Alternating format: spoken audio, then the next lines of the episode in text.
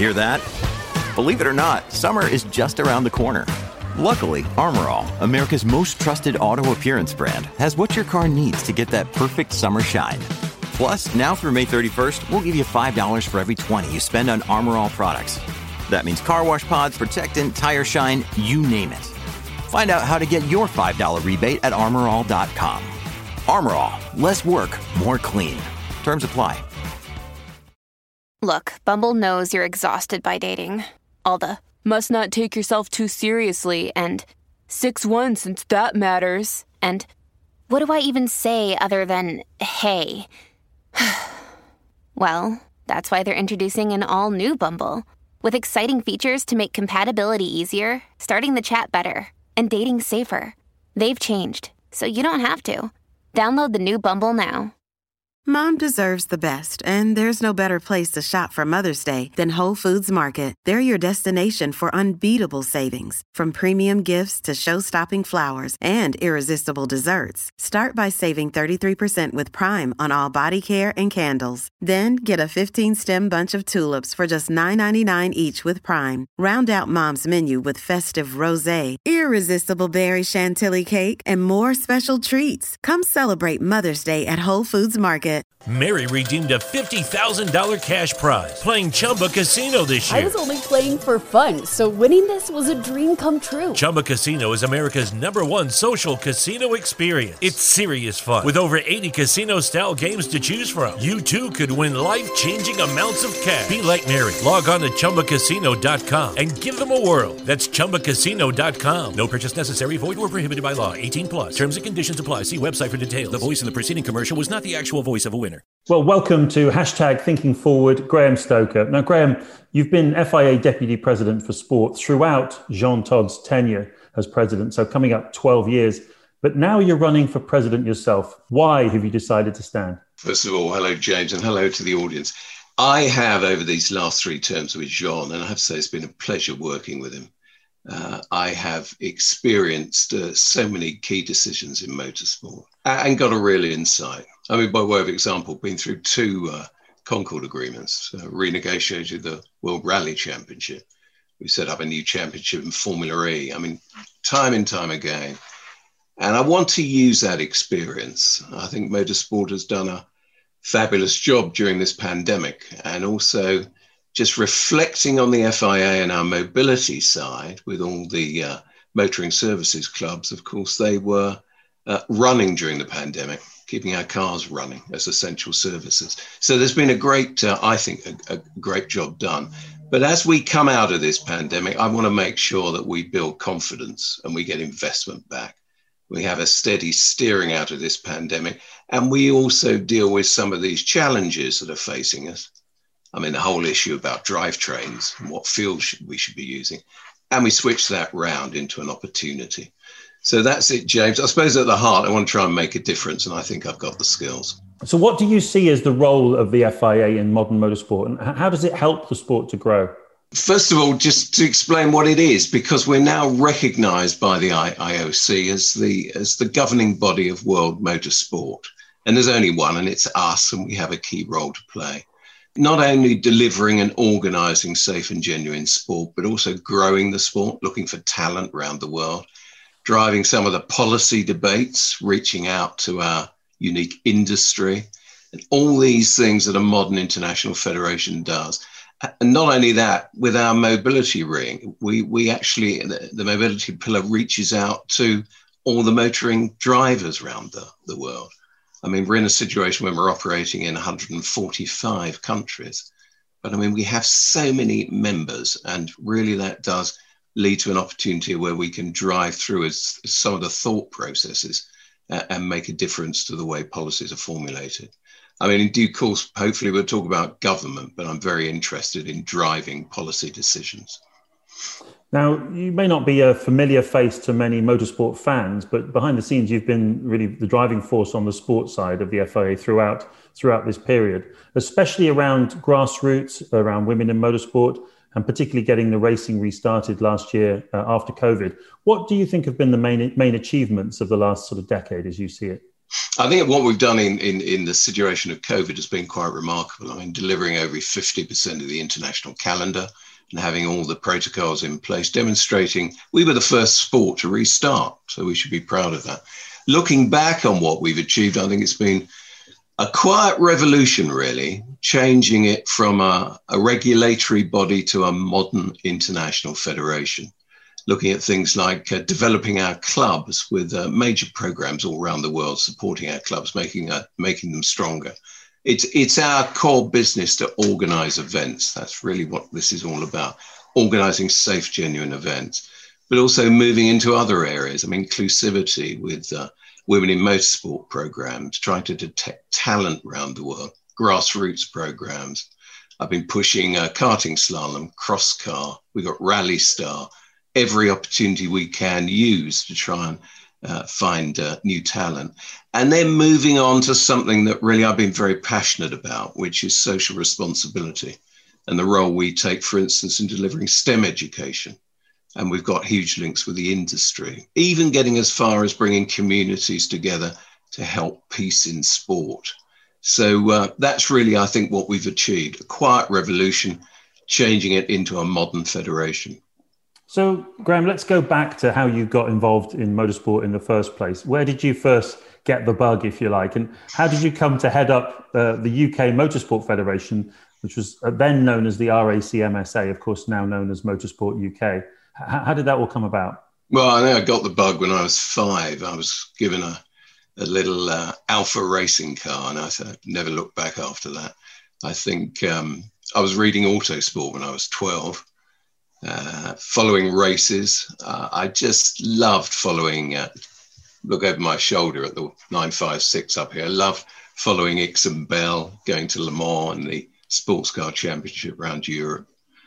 Um, then I started to get interested in driving. So I went to Ian Taylor at Thruxton and then saved up the money and went to the Winfield School in uh, Magny-Cours in France. Uh, I recall my instructor was Clive Baker, old uh, uh, Healey driver from uh, Le Mans. Um, that was a serious course. I came back totally with uh, bitten by the bug. I wanted to get into driving, got into clubs. Uh, but then I, I ran up against this barrier. Um, you needed a trailer, you needed a motorhome, you needed to afford a historic car, you needed mechanics. It, it was all about money, and there was a barrier there. Frustrating. Couldn't do that as a young lawyer. So that's when I moved across into the Motorsports Association. Worked my way up, James, uh, eventually becoming the first uh, permanent steward to the Touring Car Championship. I went probably over five years. Uh, I was at every round every two weeks. Fantastic experience working uh, with that championship. And then went on to become the chairman of the Motorsports Council, bit like World Council, but in Britain um, and the uh, t- the tin, twin chairman uh, at MSA, board chairman and Motorsport Council chairman. Um, it was then I became aware of the clubs. I mean, we had 750 clubs uh, re- represented by that council. It took me three years to visit them all. I went all around the country Scotland, Northern Ireland, Wales, England, and I saw the power of grassroots. And that's really now become one of my big passions is to strengthen the clubs learned yesterday we've got 22,000 clubs worldwide underlying our 145 countries, which is quite remarkable. We have to keep those clubs strong. That's really that, the whole basis of what we're doing. After that, I moved on to the FIA, but that's another story. Many of our audience, to give us a concrete example um, of, will remember the, the traffic nightmares that we used to have going in and out of Silverstone for the British Grand Prix. Um, and, and, at one point, it was actually threatening the future of the race, as, as I recall it. Can, can you tell us your part in saving the race? Yeah, I, I was at MSA. Uh, I was at the event. I think I got home one o'clock in the morning. Uh, they were uh, asking, I think 50,000 fans were turned away in 2000 because of the rain. Do you remember they moved the Grand Prix to Easter and it poured? And after that, the um, World Motorsports Council put an asterisk on the British Grand Prix. We are going to lose it. So I was asked to do a report. Uh, I got some experts in. We went down. We looked at Dadford Road, which, as I recall, Max Mosley called a goat track, but it was a small country lane. And uh, we thought we could turn it into a dual carriageway for access to the circuit. That would be a sensible thing to do. We came up with um, one of the first transport plans applying to a Grand Prix, where we had park ride uh, facilities put in place, where you parked and came in by bus. Even came up with the idea of a rock concert, which actually, to tell you, is, is not about having fun after the Grand Prix. It's keeping the fans back so they don't all leave at the same time. And we implemented that. I dealt with Her Majesty's government. We uh, linked it in with some of the bigger road schemes in the region. And uh, the following year, I think it was the best access British Grand Prix ever. I mean, people weren't coming in by helicopter, they were driving in. Um, and then that led to some other reports. I mean, I did the one uh, where the rally drivers at the Rally of Great Britain were caught on speeding cameras and ended up in the magistrates' court. So I went down, talked to the chief constable, uh, managed to secure an arrangement there whereby the, the drivers would be champions for road safety and for the for the uh, safety camera uh, program, provided we were told where the cameras are and they should go in the road book. And you'll find now if you go to a WRC event, those cameras are now in the road book. And after that, uh, Crashgate, Spygate, I was at World Council. I did the last World Council hearing really the old style World Council hearing, which was uh, Ferrari team orders. I did that uh, 2010. So I've used my skills, which I've had over a number of years as a sports arbitrator, to do these reports and these decisions. Relations with governments obviously so crucial to a successful sport, especially a sport like ours. And last year was a perfect example of that in terms of being able to get Grand Prix teams and other racing teams cross borders, etc. But how do you get politicians to see the benefits of, of motorsport for wider society? I mean, the door's open. We're one of the major sports. I mean, one can think of football, the IOC, and, and really there's us. And if you see the the, uh, the the level of the championships that we put on and the interest in it, the door is open. But once you get in, you've got to have more than the fact you're a sport. Uh, and what we can demonstrate is this remarkable industry we have with advanced engineering, contributions to exports, um, STEM jobs. Uh, beyond that, of course, we, we get involved all around the world in going into countries and bringing communities together. I mean, I was inspired a few years ago in Cyprus to be uh, involved in running a rally across the demilitarized UN zone between the north of the island and the south, bringing communities together there. If you tell politicians this, if you tell them about what we're doing by way of efficient drivetrains that we're developing, battery technology, all these type of things, they will listen. And if there are jobs involved, they will listen. So that's the way to do it, James. You mentioned earlier on about the World Motorsport Council. I mean, that's the body that makes all the big decisions uh, surrounding motorsport, and you've been on that for, for a number of years. So, how did that translate into Jean Todt putting you on his team when he ran for and won the FIA presidency? Um, what 2009 wasn't it? 2009, yeah. I'd met him two years before. I remember going into his motorhome. Flavio Briatore was sitting there. It was just fascinating. I mean, meeting a legend like Jean and ending up working with him. Um, I represented the clubs. I knew the clubs. I mean, you've got to remember by that stage, I've been on the international court as a judge with the FIA. I was running the anti doping panel. I become a Formula One steward. Uh, I was granted a super license for doing that. Done a number of reports. I knew World Council. I knew the clubs around the world, the 145 nations that we operate in. So that's what I brought to Jean's team. Those skills. I mean, Jean was acknowledged to be, I think, one of the best managers of his generation. And I brought the knowledge of the clubs, the knowledge of the FIA, and together uh, we worked together. And I, am proud to say I've been elected three times with his team, and, and really it's been such an interesting time. Well, you've been uh, pushing hard, just looking forwards a little bit now. You've been pushing hard on the esports and the digital motorsport side. How important do you think that is to the development of the sport? Um, in terms of the follower base and as a competition in its own right? Well, hasn't it become popular during lockdown? Uh, and actually, I've got a, a, simulator below me, which I drive regularly. I love going around Le Mans. Um, but uh, that aside, uh, what's remarkable is, uh, I think, uh, the accuracy of the virtual world compared to the real world in motorsport. Very few sports you can transfer those skills across. I know they're doing it in sailing. I think they're doing a great job there uh, and uh, some of us may have been looking at the Vendée Globe and things like that. In motorsport, it's quite remarkably accurate. And we're finding in talent detection that those youngsters who've got a background in e-sport uh, immediately have the ability to drive lines and understand braking points and all those type of things. Now, the other thing, of course, is what do we bring to it? Well, we bring a genuine quality to the game. If the FIA gets involved and uh, um, certifies the game, and I mean, for goodness sake, we have stewards that don't think people know this. We actually have stewards at some of the events making sure it's fairly run.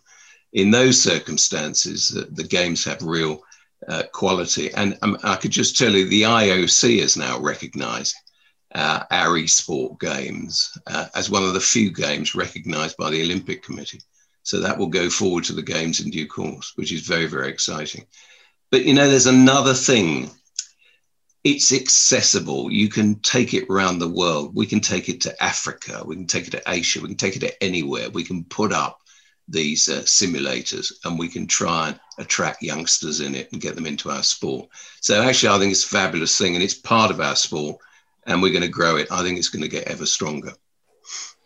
Well, finally, Graham, this thread is called hashtag thinking forward. So tell us what you think uh, the future of motorsport looks like. What are the challenges and the opportunities in particular? Challenges used to be safety, and of course, they will continue to be uh, safety. And I think we're doing a great job there. Just reflect on the halo that was pushed through and how successful that's been. But uh, the other major issue, I think, now is sustainability. Uh, we've got to act to protect our sport. We've got such a great story to tell. Um, the Formula One engine at the moment, uh, over 50% efficient. No one's ever built an engine that efficient we should be telling people about it.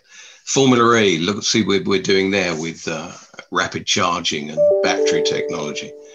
Um, I think hydrogen's going to come in. We saw that last year, didn't we, with the uh, course car at Le Mans? I think hydrogen's going to be a big part of our future. Um, and the other thing I think that's fascinating is uh, e-fuels and the ability to capture carbon for the atmosphere and with uh, solar energy create a synthetic fuel that we can burn in our engines every time we start an engine app, we'd actually be helping climate change. I mean, there are so many opportunities there. And then the whole idea of inclusivity, reaching out around the world. I mean, my experience, that difficulty I had of carrying on uh, with my driving, I want anyone with talent to get an opportunity to get into a competition vehicle, rally, or race without any connections or without any family background, just through talent. I think that's a, a real goal that we should deliver on. And at the end of the day, I want to see those challenges. They're there, but I think we can meet them. I think really, actually, this is a time of opportunity. And I'd really like to be involved in it, James, in delivering some of the solutions. Excellent. Well, thank you very much for taking the time, Graham. And just for the benefit of the of anybody watching this who doesn't know how an FIA election works, what's what's the timetable? What, happens from here, and who's who's voting? Well, we're, we're uh, involved in due course in canvassing. I mean, that's done in an entirely appropriate way with our clubs. The clubs vote at the end of the year. There are going to be lists delivered to the FIA. Those lists will have the head of the list, me, with other uh, people with me. That's my leadership team, and then vice presidents. Uh, and then the clubs will vote later on in the year in Paris, and uh, we will see the result. It's very exciting. Um, it doesn't happen very often and uh, I'm delighted to be a candidate uh, at this exciting time. Well, thank you again for taking the time and the very best of luck with your campaign. Mary redeemed a $50,000 cash prize playing Chumba Casino this year. I was only playing for fun, so winning this was a dream come true. Chumba Casino is America's number one social casino experience. It's serious fun. With over 80 casino style games to choose from, you too could win life changing amounts of cash. Be like Mary. Log on to chumbacasino.com and give them a whirl. That's chumbacasino.com. No purchase necessary, void or prohibited by law. 18 plus. Terms and conditions apply. See website for details. The voice in the preceding commercial was not the actual voice of a winner. Reach new career heights with University of Maryland's Robert H. Smith School of Business. Flexible MBA and MS options. GMAT and GRE not required. Learn more at go.umd.edu slash Smith School. University of Maryland Smith School of Business. Inspired, fearless, unstoppable. Sports Social Podcast Network. Lucky Land Casino asking people what's the weirdest place you've gotten lucky? Lucky? In line at the deli, I guess? Aha, in my dentist's office. More than once, actually. Do I have to say? Yes, you do. In the car before my kids' PTA meeting. Really? Yes. Excuse me, what's the weirdest place you've gotten lucky? I never win and tell. Well, there you have it. You can get lucky anywhere playing at LuckyLandSlots.com. Play for free right now. Are you feeling lucky? No purchase necessary. Void where prohibited by law. 18 plus. Terms and conditions apply. See website for details.